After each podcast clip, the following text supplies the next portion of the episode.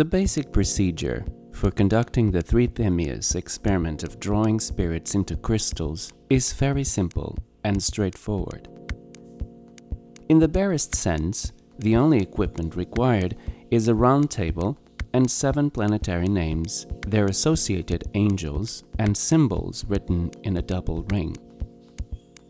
A triangle is drawn or engraved in the center of the table, and some scrying device is set up in the very center. Typically, a time of preparation is undergone. Then, at the correct day and hour, the call invocation is performed for the desired angel to appear while the magus gazes at the scrying device.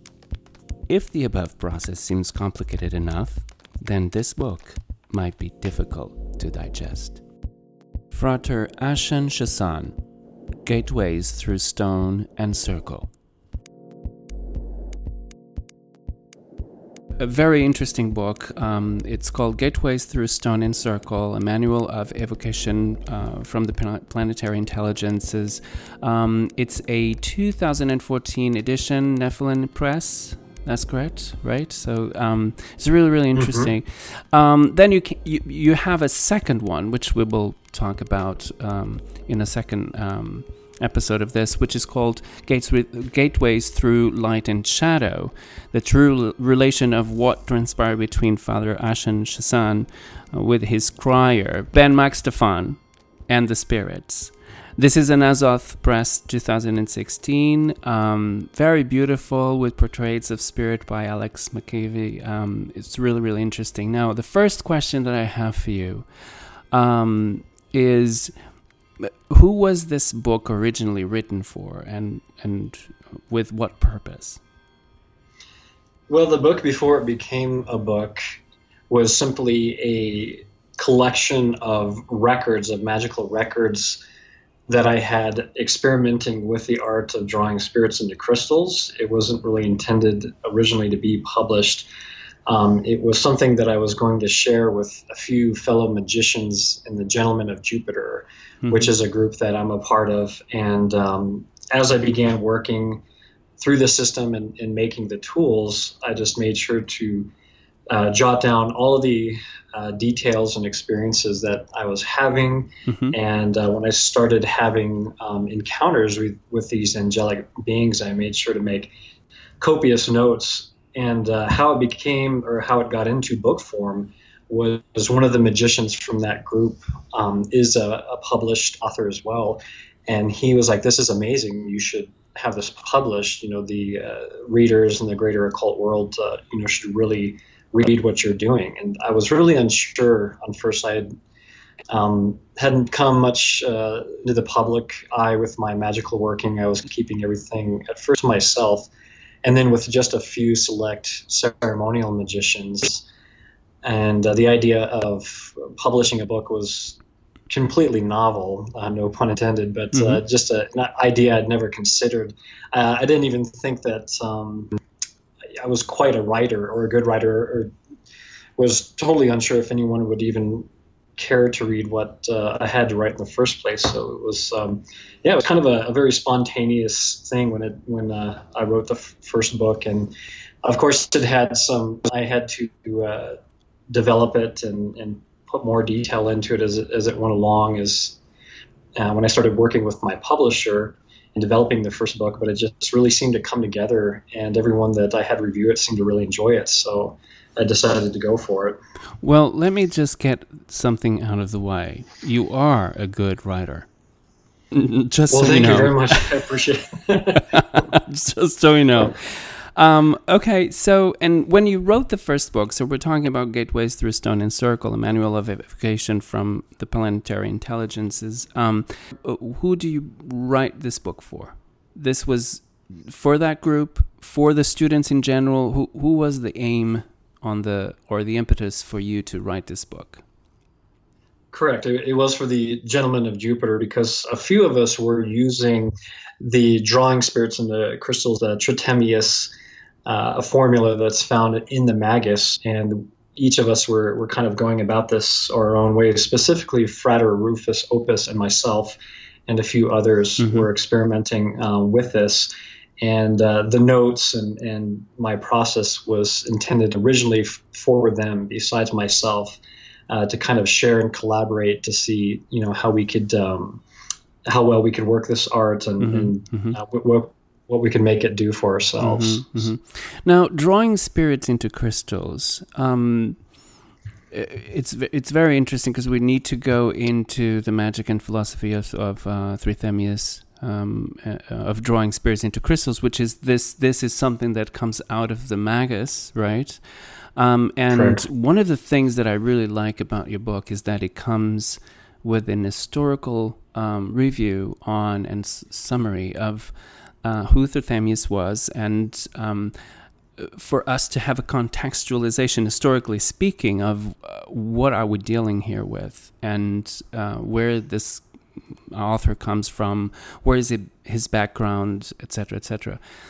You, you know, uh, readers might or listeners might want to look at the Magus, which is where this ritual is um, actually uh, in nowadays more available um, now in your book as well. Um, what is necessary in terms of equipment to accomplish this? That's the big question, and, and for myself, my answer is going to differ uh, quite drastically from someone like uh, Frater Rufus Opus or someone that is coming at this uh, in a purely different form than than what it's written. But uh, I guess to, to, answer the question, I'd have to explain um, why it is the way that I practice magic, ceremonial magic, to begin with. And for myself, if, if I'm doing work from a grimoire, from a classical book of magic, uh, I may study associated texts, earlier workings that contributed or developed the grimoire that I'm, I'm working from, but uh, I come resting upon uh, whatever uh, art that I'm I'm practicing, and I, I stick to that. I try to duplicate what's written down in the particular manuscript mm-hmm. that I'm working from, and if it says, you know, gold is needed, if it's saying, you know, these whatever materials it mentions, um, I use those, and I don't, you know, supplement or try to rationalize or guess or you know just kind of um, do away with things because they're expensive, they're hmm. inconvenient, you know, they're time consuming they're mm-hmm. time consuming. I, I, want to practice exactly as it's written mm-hmm. first and experiment with um, the actual process before I make any alterations, before I try to do anything differently um, or change it up. So that's that's the way that I practice as a magician. Mm-hmm. So uh, as far as what's needed, um, my simple answer is well, whatever is you know mentioned in the art of drawing spirits into crystals, which is not very much as far as grimoire traditions and, and, art forms go it's definitely one of the simplest ones out there uh, the initial tools are slightly complex as far as the scrying apparatus mm-hmm. and the table and the, and the wand and this thing but the um, the circle and the invocations are very simple straightforward uh, easy to remember mm-hmm. and uh, the whole process itself is you know it fits on one typed page. It's it's very short. Mm-hmm. So um, my recommendations is you know from people whether they have differing religious or spiritual outlooks, whether they you know they don't quite agree with the kind of arcane uh, outlook of how these grimoires were written. If they're interested in this art form, I always suggest that they put those aside and, and try to understand what you know this whole art form is is coming across at what it's actually doing before you know just picking out the bits and pieces that you like and then running with your own thing um, my success has led to honoring these traditions as as they are and working from that first and then you know making alterations as i gain experience not the other way around. The original concept of this book as you say was to guide and instruct a serious practitioner in a in a by the book method of drawing spirits into crystals were very clear about your intentions and how um, how um, precise you want to be in terms of following exactly uh, what was um, set up in the in the in the magical text. However, you have included personal findings as well. Um, what are what have you included that would help the practitioner to attain a better result at this enterprise? Sure. So one of the first things that I included uh, personally was what um, I deemed the altar of the stars, and this is a wooden construct that I make that's that's not mentioned or included in the grimoire. Mm-hmm. And the the first and overlaying purpose of it is to bring the scrying apparatus, the pedestal, as well as the uh, the table of practice or holy table, in within eyes view, within um, a level-headed view if you were sitting down within a magic circle or if you were standing. You so you wouldn't have to crane your neck to um, look up or down that it would be pretty much at eye level. So if you as the operator and or scryer are sitting to look into the crystal i made the this altar of the stars um, to be arranged where you know when i'm sitting i'm looking directly at you know the crystal without having to have my head uh, tilted in, in an uncomfortable position. And, and people that are used to actually doing uh, arcane, magical, and ritual work, especially scrying, uh, will immediately notice that if you're not used to sitting down uh, with your back straight and, and looking at something for long periods of time, uh, it is it is taxing. Um, you're going to get cramps. It's going to be uncomfortable. It's hard to keep your focus if that's not something that you're adept at and that you don't practice at quite a bit and it helps with your magical practice if your implements and everything are arranged uh, where it makes sense, where you can look straight ahead, where you're not you know worried about um, kinking your neck because you're looking in an odd kind of space. So it's almost like creating a workspace at your workstation. How they have things that have you know ergonomically uh, you know come into to better play because you know people are there a lot. Where it's the same thing with your magical implements if it's not specified that you know these things have to be there then you know those are places you can fill in the blanks as you begin to practice to put things at eye level to make things where they they make sense um, so that was one thing mm-hmm. uh, but I, I started to include other things like uh, traditional you know church uh, extended uh, lighter and um, and candle snuffer that they use, um, so that I could light you know the altars without having to step out of the circle or extend too far. Um, you know things, of course, like the tongue for lighting the the incense and um, the charcoals and everything, which you know would seem commonplace, but they're not mentioned in the grimoire. They may have there are a lot of things in there that they figure that if people do these practices that of course they would in, you know include that they're not going to light the charcoals with their fingers and everything under a flame you know this kind of thing so. It's it's really interesting to see the book and to read it and then you say you know what? Um, yeah we need kind of like a, a an altar here that would have like the right height so that we can do that properly. You talk about rereading the rituals over and over until you have a clear image of them. Um, mm-hmm so that they then they are really clear and set up in your mind. Mm-hmm. Uh, one of the things that you say in the book is, and this is actually one of the titles or based on the title of the book, what is the method to the madness in working with the grimoires? so the method yeah, to the madness is the step by step, almost scientific process of, of actually conducting this ritual. Uh, the you know the beginning things that are needed to make sure that you know before you just start jumping in a in a circle. I mean, you can have all the implements arranged, but um, if you don't understand the process of, of how to conduct a sacred ritual, how to get yourself into a space and a mind frame where every part of you is, is convinced that you're going to be conversing with you know an unseen entity that is unseen at first but a very powerful a very real one mm-hmm. and not just conducting mind games these are all things that take a lot of study that take a lot of practice and to be able to gaze into a scrying implement and, and to receive a clear enough picture where you can see something clearly you can hear them so that you can gather you know information and this is um, part of this process in developing and in the steps of um, you know very very serious um, considerations that you know when I do these exercises, um, I'm not basing things on just you know feelings or what I think I hear in my mind or you know I get this impression or that those kind of things I do not consider successful evocation. Other people talk about that. That's fine for them if that's what they want.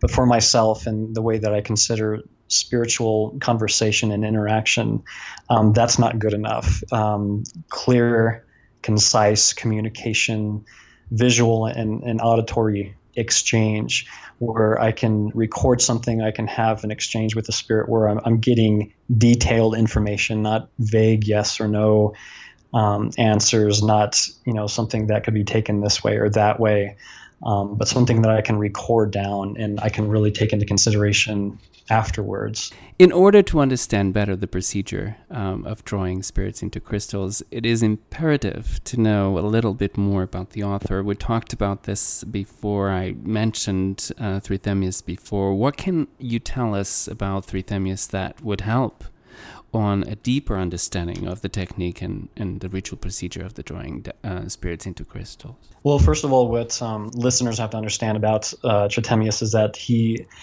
he is a little bit um, of a name drop, almost like Solomon is related to a lot of the Solomonic magic texts, where it's it is more unlikely that he had um, a direct hand in actually authoring the process of drawing spirits into crystals. I mean, he may have, and he, you know, some of his writings could allude to techniques and definitely inspired uh, later writers. But it's, you know, from everything that I've researched and other magicians have researched, you know, there's no direct um, correspondence that that we found or seen where Trithemius, you know, is, you know, beyond a shadow of a doubt the author. But going through this, um, there's several related grimoires and texts that the process is um, you know very very similar and spot on to what is described in, in drawing spirits into crystals.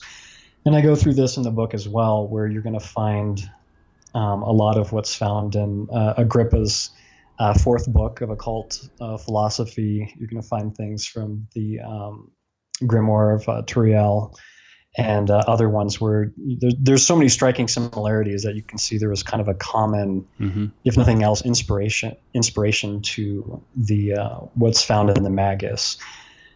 So uh, mm-hmm. the Magus itself, with the other writings, of course, being um, heavily influenced, if not directly transcribed from earlier sources from Agrippa mm-hmm. and mm-hmm. Um, and other things like that. So yeah, yeah. Now, how exactly, in your opinion, magicians focus their will um, and their attention when using magic? I think for magicians, especially ones that engage in true, what I call and what I consider true evocation and spiritual interaction, uh, I do believe that they have to have been born with at least an aptitude for it. Uh, they really must have the, at least the successful ones that I acknowledge and that I consider. It's it's someone that has had early kind of spiritual, interesting encounters ever since they were young, or at least through puberty. So something that is inherent, and then magicians. Uh, are ones that develop that. They use their intellect. They mm-hmm. use their will to um, study and focus. Mm-hmm. And uh, in these practices, um, scrying in itself is is a discipline. It's it's something sitting down and, and clearing your mind.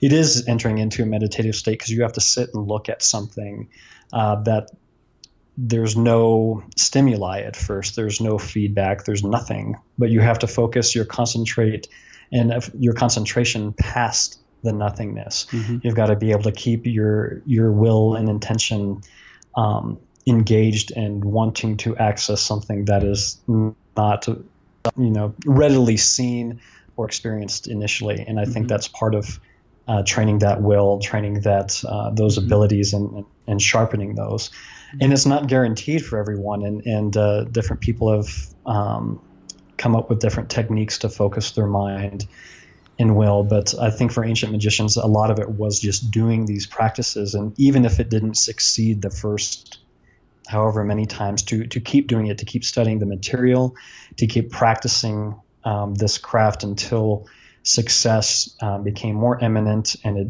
gradually uh, increased in uh, fruitfulness and productivity. Mm-hmm, mm-hmm. Which is very interesting because in the book you mentioned that um, you lived for quite a while alone, and that helped you very much because for sure you trained a lot alone um, until you got this to this point where you can actually do this.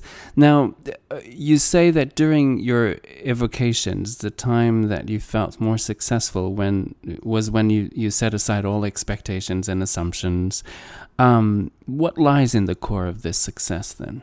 I think it, it's a culmination of, of certain variables coming together. Um, I do think that a lot relies on going through, and as part of the the secret to the title, the R gateways, being able to pass through a certain kind of threshold, whether that threshold has any sort of symbolic uh, significance or not. There is definitely a, an inside to outside, or at least a, a going through of you know struggling with this material or, or having it uh, vague or a little even uncertain even if you totally believe it if you know it's totally verifiable. I mean you, you want to but until you gain that experience until you move through that that threshold of wanting to and then yes i am experiencing this and i'm beholding them i can hear them i can see them um, there's still that point in the mind that has a lot of doubt that has a lot of wonder and um, I think there just is you know so much having to to move past that to to really go through those gateways, um, even in the face of uncertainty, to make you know to really accomplish uh, these goals of the magicians and the ones that I've seen succeed are the ones that have kept going even past doubt and even past these frustrations of um, experiments that failed for them before. Mm-hmm, mm-hmm. Now, um, last equinox, which was just now, um, I actually have um, an ebony pedestal, um, you know, uh, and I showed it to one of the one of my friends, and uh, and I said, you know, this is where you know, um, uh, invoking spirits into crystal, you know, this is where it happens, and you know, I'm going to, I'm very excited. I'm going to interview. Um, this gentleman and and he he actually goes through this and he wrote two books about it and I'm very excited and and uh, she asked what kind of spirits? And I said angels. And she said what? What do you mean angels? So the next question is why is it a bit naive to expect a full evocation of an archangel into a circle or into a crystal sphere?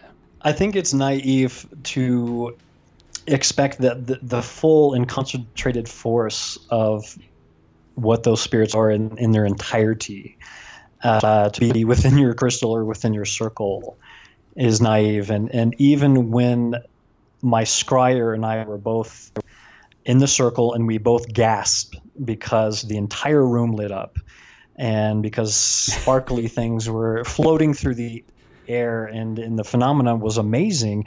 And we felt and we were in the midst of extreme power and extreme presence there was no question. But there was also no question in either one of our minds that we could perceive all of what that spirit or that angel was. And we uh, there was just a knowing that yeah they're they're aware of us and they're here communicating with us but they're not all here, if that makes sense. Mm-hmm, mm-hmm. You know, there's there's a, a part of them that is flooding our senses and that is communicating with us, but this being is way beyond what we're able to uh, perceive and, and even comprehend. And and I don't think either one of us were ever naive, even when I was by myself, to think that what I was seeing, what I was experiencing, was the be all and end all of, of what that that being was, not for a mm-hmm. moment. Mm-hmm, mm-hmm. So now, if, if that yeah. puts into perspective. She's going to be very happy. um, is there any difference between time and space as we know it in relation to um, what is represent for the angelic being, beings, for instance? So my understanding uh, through working with these beings, through conversing with them and, and talking, is that uh, time and space is is a very very different concept, if if anything, uh, for these beings. For any spirit, um, especially space, is is a, an entirely different conversation consideration. Mm-hmm. Uh, the the practice of evocation itself is is kind of a, a paradoxical um, practice where you're bringing something that is not confinable by space and honestly not constrainable by time in the way that uh, we understand it or, or that it affects uh, things physically.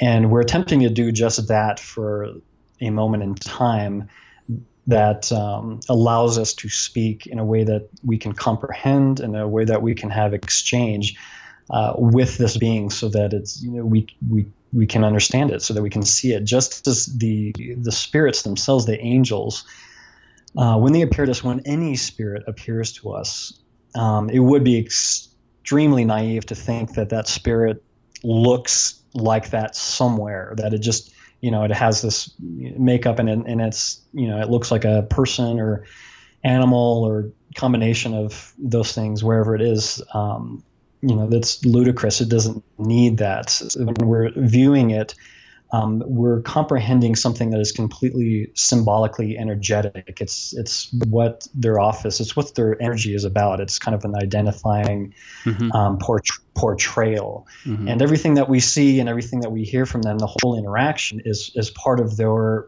their makeup coming across to us in ways that we can understand. But um, just when I perceive them, and it's it's very clear, they're very solid, and yes, I can hear them but I also understand at that same exact time that that's not how they're going about doing their own thing in their in their own plane of existence. That would, you know that would be completely unnecessary. Um, so you know if people mm-hmm. are kind of new to the concept of you know angels and spirits and you know why would they have wings or why would they you know look like this? And you know this is why this is a way that we can understand and that i mean they speak english because that's what i understand in words but that doesn't mean they use english for their language. Of course yeah. Um, and all yeah so um, you know all of these things i, I kind of take it i'm used to so it, you know it doesn't really boggle my mind that much anymore. I just kind of understand that as you know being the uh, the filter in which these exchanges can take place so that you know evocation exchange can happen. Right right. Let's back let's, let's go back to the books. And you know anyone that actually had had a little bit of time to look at the books or studied a little bit of the grimoires you know, these various books, historic books of magic, contain rituals and procedures that have undergone a variety of inclusions, additions, and you talk about this translations, interpretations, I mean, you name it. And so, um, as, as we know, we do recognize that the, the, the these these uh, these additions and translations, and in our analysis of the various works, how is then possible for a magician today to successfully accomplish conjuration of spirits with all of these mistakes, alterations, additions, and all of that? It is one of the biggest um, questions that uh, modern day magicians just love to debate and argue and talk and, and, discuss over. And uh,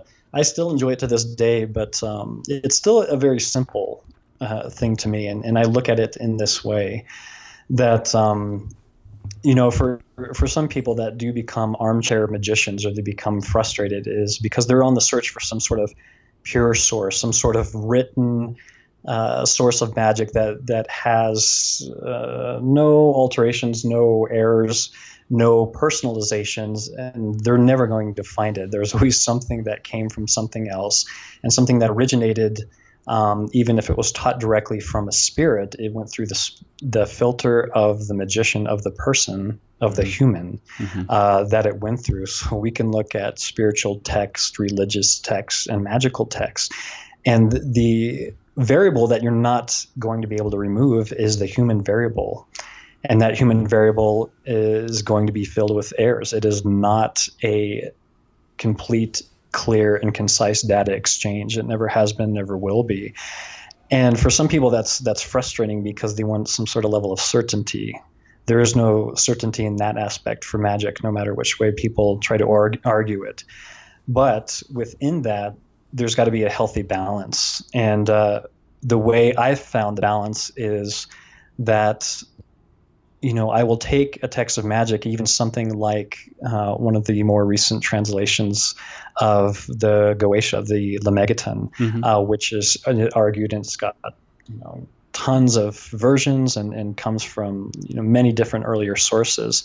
But when it's one of the first ones that I began working through, and I chose the manuscript that I was going to follow, and I followed it to a T and after one huge, tremendous failure of, of getting something, nothing, getting absolutely nothing from it, I tried it again, um, not altering and not throwing it to the wind. But the, the second time that I attempted it, I had the success I was looking for. I was able to achieve it. And it was not because the source was, you know, was a, a pure source. Uh, what I can usually count on is that a lot of these grimoires, um, one of these copyists, one of the people that that had these materials, practiced it. They they followed the you know the recipes and the the um, recommendations and everything that was written um, as it was and and they practiced and they achieved it and they kept it around it was obviously valuable enough for them to keep it and or make slight alterations later on because they were actually practicing from it and they, they added something. They mm-hmm. uh, included something, you know, like the, the lion skin belt with the names. I mean, that's something that came later on, but um, it seems doubtful to me that somebody said, "Oh, this this looks like a good idea. I've, I think I read something about this, so I'm gonna I'm gonna make this detailed paragraph about this belt and and um, you know just put it in there, but I'm not going to do it myself." My my view is, you know, somebody was either instructed by one of the spirits or an angel, or they, they did have this inspiration to kind of do this, and that became their practice. So they included it in their version of the grimoire. Mm-hmm. So when I begin, um, I, I, take the grimoire as it is. Um, and I work from it and I see what kind of results be, can be garnered from it without trying to change it or impose my own idealisms or this and that. You know, I really want to get an idea of where this magician was coming from the best that I can. And then once I feel like I've you know, I've kind of owned the material, I've practiced it, I've made it mine. Uh, then, as I start working with it, I take the advice of some of the spirits that I trust, or the angels, or what I've learned, or what really doesn't seem to work, or what works really well.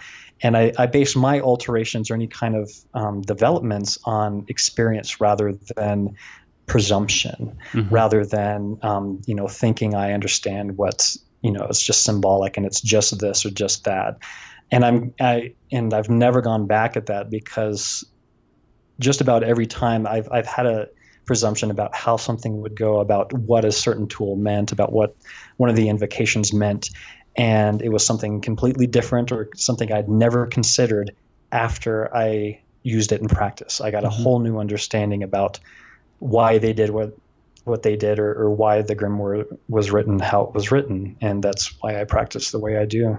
How does the correct spirit arrives when a magician calls it by the incorrectly pronounced name? Well in I, i've loved this um, practice because um, experiment has shown that there's a lot of things leading up to the uh, the spirit coming.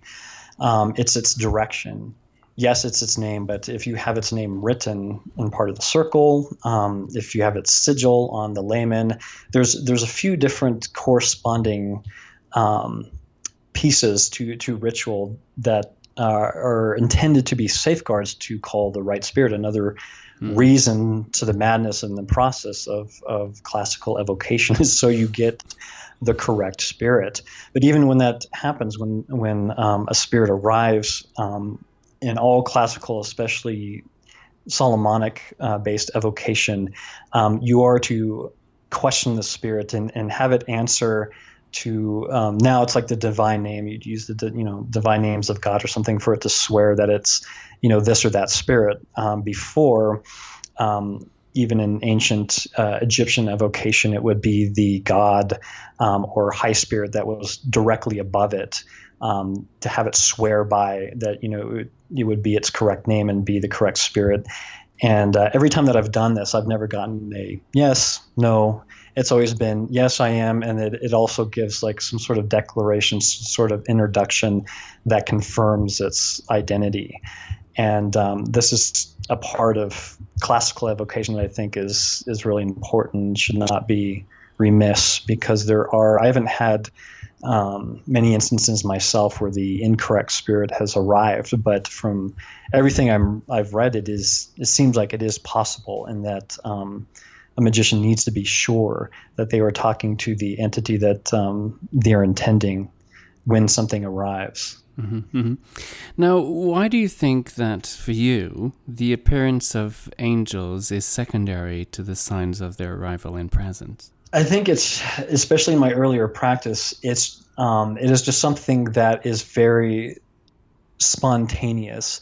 Um, it, it really stands out to me because it is there's a point where nothing is really going on or there nothing is uh, perceivable and then all of a sudden some all of a sudden something is mm-hmm. uh, there's there's something there you know i you know i've done these invocations where um, it's either been by myself or uh, me with my scryer and you know i'm going through the in- invocations and it's it's kind of still and it, it, you know it's just kind of an empty room even when my voice has felt powerful i know it's echoing out there's kind of a stillness and it's i think it's that that point um, right before going through that gateway where um, it's still seemingly mundane. It's almost like that last second where I think for some people, hey, you can start imagining and making things up at this point because you don't want to fail, mm-hmm, um, mm-hmm. or you're sticking to integrity and you're going to be patient and wait for this the spirit to make the first move.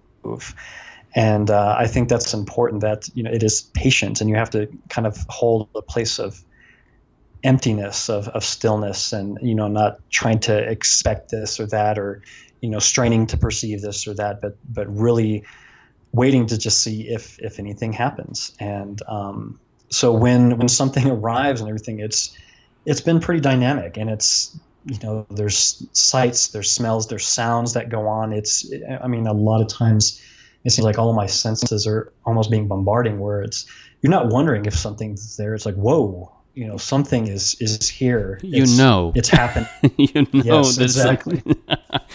now, interesting enough, some some of the appearances of the angels will change from every instance of invocation. Sometimes, you know, they bring something different. Or why do you think that this occurs? Again, I think there there's a few variables why this might happen, and the magician has to be or, and or a scryer needs to be attentive because their appearance is also going it's also a part of their communication if you have mm-hmm. the correct spirit but they're they're appearing differently um, there's a reason for it. There's there's a certain kind of communication coming across about how they're portraying to them. You know what they look like uh, is saying a lot about what their energy not only is but how it relates to the person perceiving them. Mm-hmm. Um, so what I mean by that is, um, you know, there's going to be one aspect, even astrological, astrologically, that um, during this this the spirit's hour, so to speak, when we're contacting it, um, if it's representing itself like these archangels do through this process through planetary aspects, um, that planetary aspect, how it's communicating with the rest of the planets, what kind of um, you know alignments and elections are going on at that time, and what kind of strengths, weaknesses, or if there's any conflict. Mm-hmm. Then you might get uh, some visual or some auditory representation even through that about you know how strong is their energy, what what particular things are they showing forth about that planetary aspect right now? Are there is it all positive? Is is it you know more negative? Is there an interesting mix in between? And also the the the person, everything down from their their natal, um, their signs in particular, and how their energy relates to the planetary aspects that that spirit is issuing forth. Mm-hmm. I think. Mm-hmm. Um, can have you know some sort of influence because it is a form of communication, but it should all be recognizable. I mean, the, you know, if you're conjuring Archangel Michael, um, you know, and it appears, and all of a sudden all you get is like a fish, you know, on a distance. Well, you have to question, well, is this is this the right spirit? You know, what happened? Because this is not, you know, a typical form that you know usually represents this entity. So if it's, you know, if it's way off, that's something to consider. That's something to, to mm-hmm. record of, okay, you know, mm-hmm. how did this happen? Right. Um, yeah. But the the slight variations, I think, can just give further information about what that being is portraying to uh, the scryer or magician. Especially when this is like done in sequence, right? So you invoke one mm-hmm. time and then another time, and and it's layers of things that are revealed to you, and as you go along. Uh, Definitely. There, right. There there is a certain order in in who you invoke first. And I mean, you you, you follow the, this order. It, it, it is advised to invoke first uh, certain spirits you, you talk about Cassiel being your first experience of vocation that you you know you've prepared for years um, using this method. Why was it important for you to invoke or call him first? Initially, it was just the way that I studied kind of the the the planetary uh, progressions and the the way that I was kind of studying the you know the planetary aspects. But um, I think it was important uh, for me that I, I begin with Cassiel too because it, it really had a clearing out effect and, and kind of um, a real direct entering into that that spirit world and um, laying the foundation of my practice. Uh, and as mm-hmm. I started studying this more, um, I really realized, well, you know, this I think was good for me, but I don't know if it would be appropriate for everyone. Other magicians, such as Aaron Leitch, and I mean, he suggests, you know, he's working with the moon first, which makes sense. I mean, it's the mm-hmm. the entry gateway into the higher celestial Gabriel realms. Yeah, yeah. with uh, Gabriel and yeah. uh, Shore. Mm-hmm. Uh, for whatever reason, though, uh, for whatever reason, both myself and when I started working with my scryer, we always ended with the moon. I'm not it just mm-hmm. it kind of progressed on that naturally when um, I was planning things out. And uh, through my practices, that became evident that that was important. And um, I think it was sort of a clearing and working almost backwards from these spheres and then and finalizing with this kind of lunar um, energy mm-hmm. was um, more or less kind of solidifying these experiences and, and making them more um, not only palpable but powerful for for us, so that we could go back through working in any kind of order with any kind of um, you know planetary aspect that we chose or needed. Mm-hmm. And um, yeah, I think that was very interesting that mm-hmm. way, but not necessarily needed for for everybody's you know individual experience. Mm. Now, your first evocation of Cassiel is described in the book. Um, what was the most important teaching coming out of this experience for you? Well, with without giving anything away, um, the the beauty of that interaction was when my scryer and I went back and, and conjured Cassiel uh, a second time, and, and this time when the two of us was in there, and I asked the archangel specifically for myself you know these Im- images that he was showing me because I, I, still was unclear. I'm like what you know what was the deal of you know these three beings riding on a, a horse and the skull and and the foreground and these kind of things? And the answers i received are recorded in gateways through light yes. and shadow. And uh, they totally blew me away and i was like I, it was neat to see because they they were they were answers that were revert, revealed later. I mean, I don't I would have never have guessed at them, but they did. They were very pertinent, and it was neat because he was definitely showing me something um, that would have significance in, in later years and later magical workings and, in later parts of my life that were very impacting. But of course, like many powerful spirits, you know, they never just give it to you straight, and you, you have to kind of figuring out which I've come to understand is important. Um, way course, more important yeah. getting yeah. you know the straight literal answer because an answer in simple data is nowhere near as useful or meaningful as an answer learned and processed and experienced you know in due time it's it's something that you can actually own and, and uh, integrate into yourself. And, and I've I've learned to appreciate those type of answers a lot more as I've worked with them. you described Anael as um, quite obvious female, and I'm quoting you. Mm-hmm. Uh, my question is, why do we perceive gender in angels? Do we do, do you think that this is connected with an human condition um, that we are in, therefore conditioning our perception of that, of gender, or wh- why do you think that that is? Yeah, there's going to there's definitely going to be some filters within each person about what the the archetype of male and female means and what kind of aspects, energies, correlations go along with what that means. Just like um, the yin and yang, these other kind of uh, polarities um, that you find in other cultures are often attributed. Mm-hmm ma- masculine or, or feminine correspondence. And it again it's not something that you know of course the angel itself you know can't be a, a man or a woman or to, to kind of view him in that way in, in a physical sense is ridiculous. But there's you know powerful archetypes and, and uh, symmetry of, of energy of, of, of what these energies mean. And both my scryer and myself and, and um, I don't know any magicians personally that I can think of that is um, conversed with this being and, and seeing it male. And not that that would be wrong, mm-hmm. but there is so much about this um, this archangel uh, related as it's related to Venus, um, and even as its namesake re- is related in the Hebraic tradition. Everything that has this very divine, feminine um, role, this this you know energy. It's it's just very very palpable, and I think that um, it appearing um, in these you know female forms just is you know a perfect match for how we're trying to perceive it. Mm-hmm.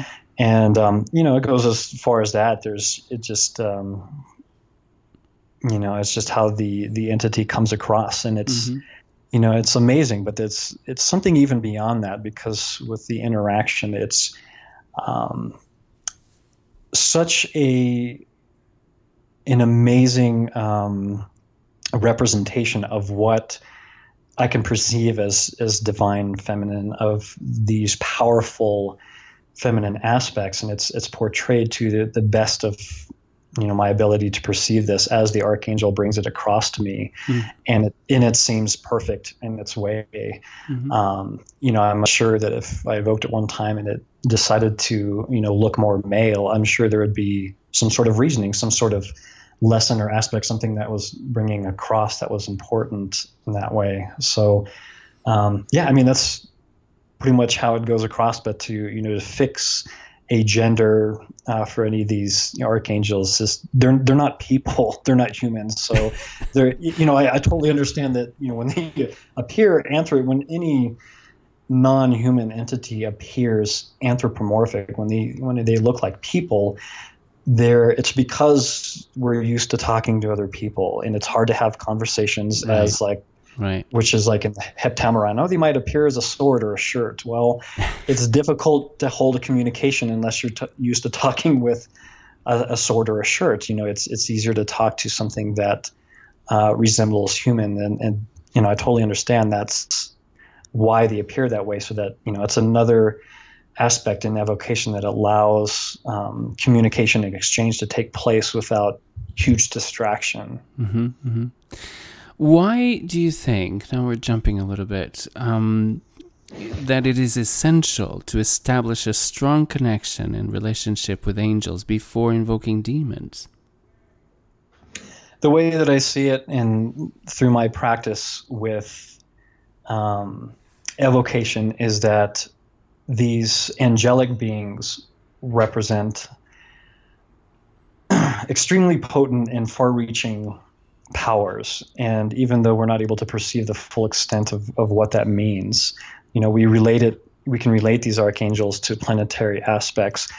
But uh, from my understanding, that's just like one strand of, of one way that they can come across to us that they not only influence us, but influence creation in the world and, you know, whatever um, other parts of existence that they have their quote unquote fingers in.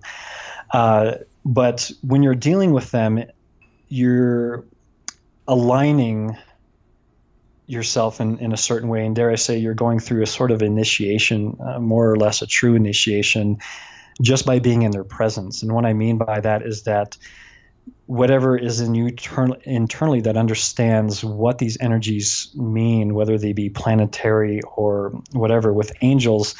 Uh, there's it's constructed in, in an organized and, and very powerful way that I think is um, if it's worked in the same way, it's it's harmonious. It can be beneficial uh, for not only your psychological makeup, but you know your physical and, and other things as you go through. As as long as you're working with the angel correctly, uh, it would be a false assumption to say that angels, as a general term, are positive things to humans. That's not correct at all because some of them can be very dangerous, and even the the beneficial angels, if you know you're not working with uh, the correct part of their powers can be very disrupting uh, to mm-hmm. a person worse so than than demons mm-hmm, mm-hmm. Uh, but but with these other demonic and um, and other entities they can be worked with and f- what I've learned from the angels perspective is that their part in creation is just as normal as theirs and anything else in existence. Like there, there's no conflict with them that they exist, but they do understand how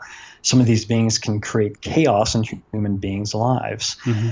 And so, in in this, um, this is why you see the magician binding and, and, making sure that they have the authority of either a higher god or the the the um, commanding angel to make sure that the offices of the, these demons or these lower um, spirits, or should I say more uh, closer to Earth, closer to the physical realm spirits, that their energies work uh, more or less in, in beneficial um, harmony, or at least in, in uh, fruitfulness for the magician, rather than than ca- causing them disruption, causing mm. them spiritual, psychological, or, physical ailments, which uh, is shown time and time again that these beings can definitely, will definitely do because it's it's in their nature. They have a nature that is not necessarily in agreement with the person who you know wants to contact them. And um, there, there's a lot there. There's people that you know they jump right to demons. Oh they're great and this and that and everything but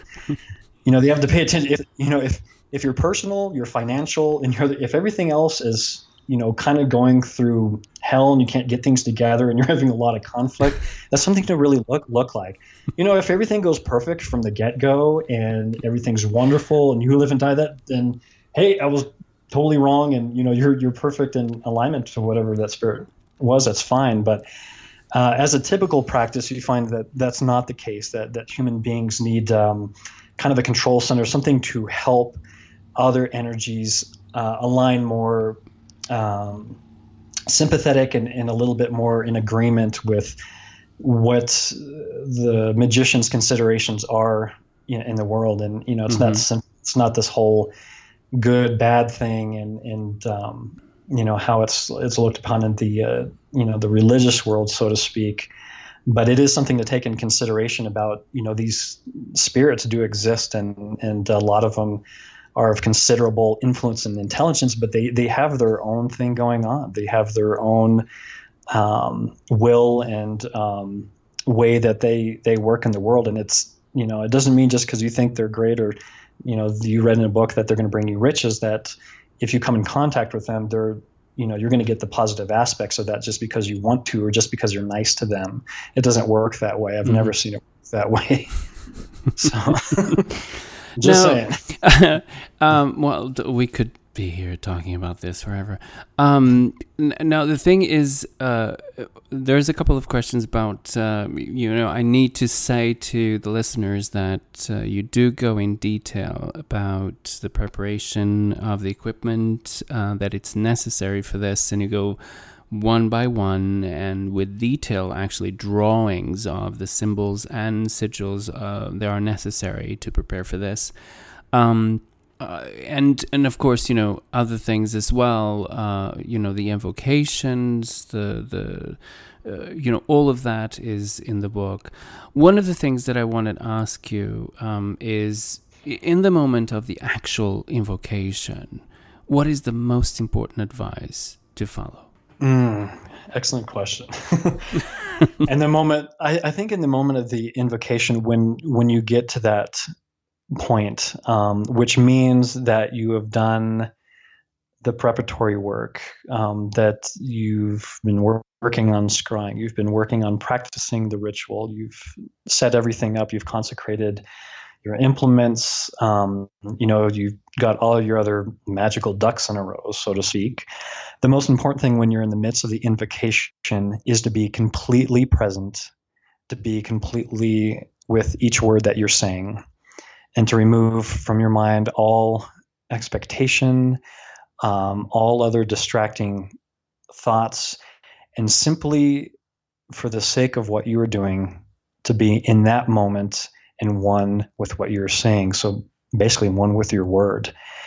And the power of this magic, when you are literally one with your world, word, um, you're in the sacred trinity, which means there's no separation between thought, word, and deed.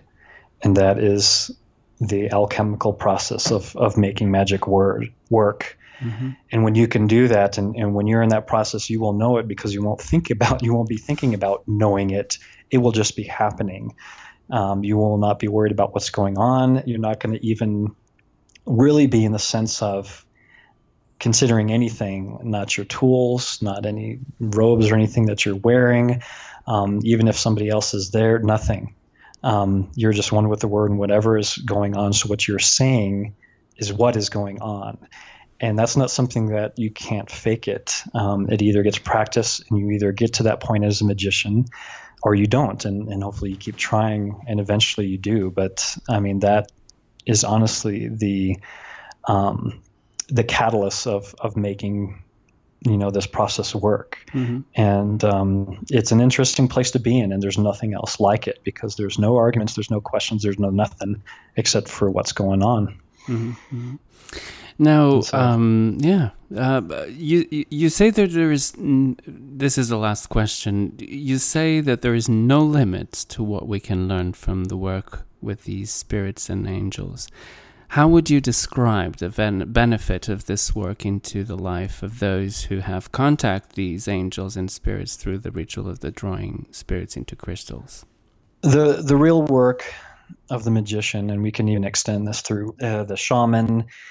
Um, I would say some maybe traditional witches that actually work with spirits, but in, across traditions, people actually working with spirits it is about relationship and is what that's what it comes down to. Um, it is about us being mediators between physical and spiritual worlds and um, it is not about you know just contacting some being asking for something and then you banish them and you you know you don't really work with them again or you summon them down like you know another year and um, i'm really happy to say that a lot of um, my fellow uh, magicians, at least the ones that I, I work with, that we're really coming into agreement on. This is a relationship building process. Um, you once you achieve contact, um, that you build upon that, that you work with that, and that you really do give it um, the attention and respect um, that it that it deserve and that they deserve, and that the the true magic, the real benefits, the the kind of amazing um, benefits that can be acquired that's written about in the grimoires those are the results of working with these spirits on an individual basis over a long period of time over developing and, and integrating the aspects of their office of what their powers are their purpose and being able to integrate that into yourself into your own workings it really is a relationship it's something that's uh, built and transformed, and it really is a gateway. It's something that you step through, um, hopefully with them in agreement, and that you develop it from there. And then after this relationship is gained and it's worked on, you really start to see the benefits of of what you know these spirits can do for you, and not only do for you in your life, but but how you can help other people, how you can extend it and, and move it out through your life by not only your relationship with your spirits that you work with, but you know how that transcends to other people in your life. Hopefully, in a positive way, if if you're working with the right spirits. Otherwise, it could be a disaster too, and then you're going to mess up everyone else around you too. Whatever whatever uh, waxes your magical wand, I like to say. So whatever, whatever does it for you.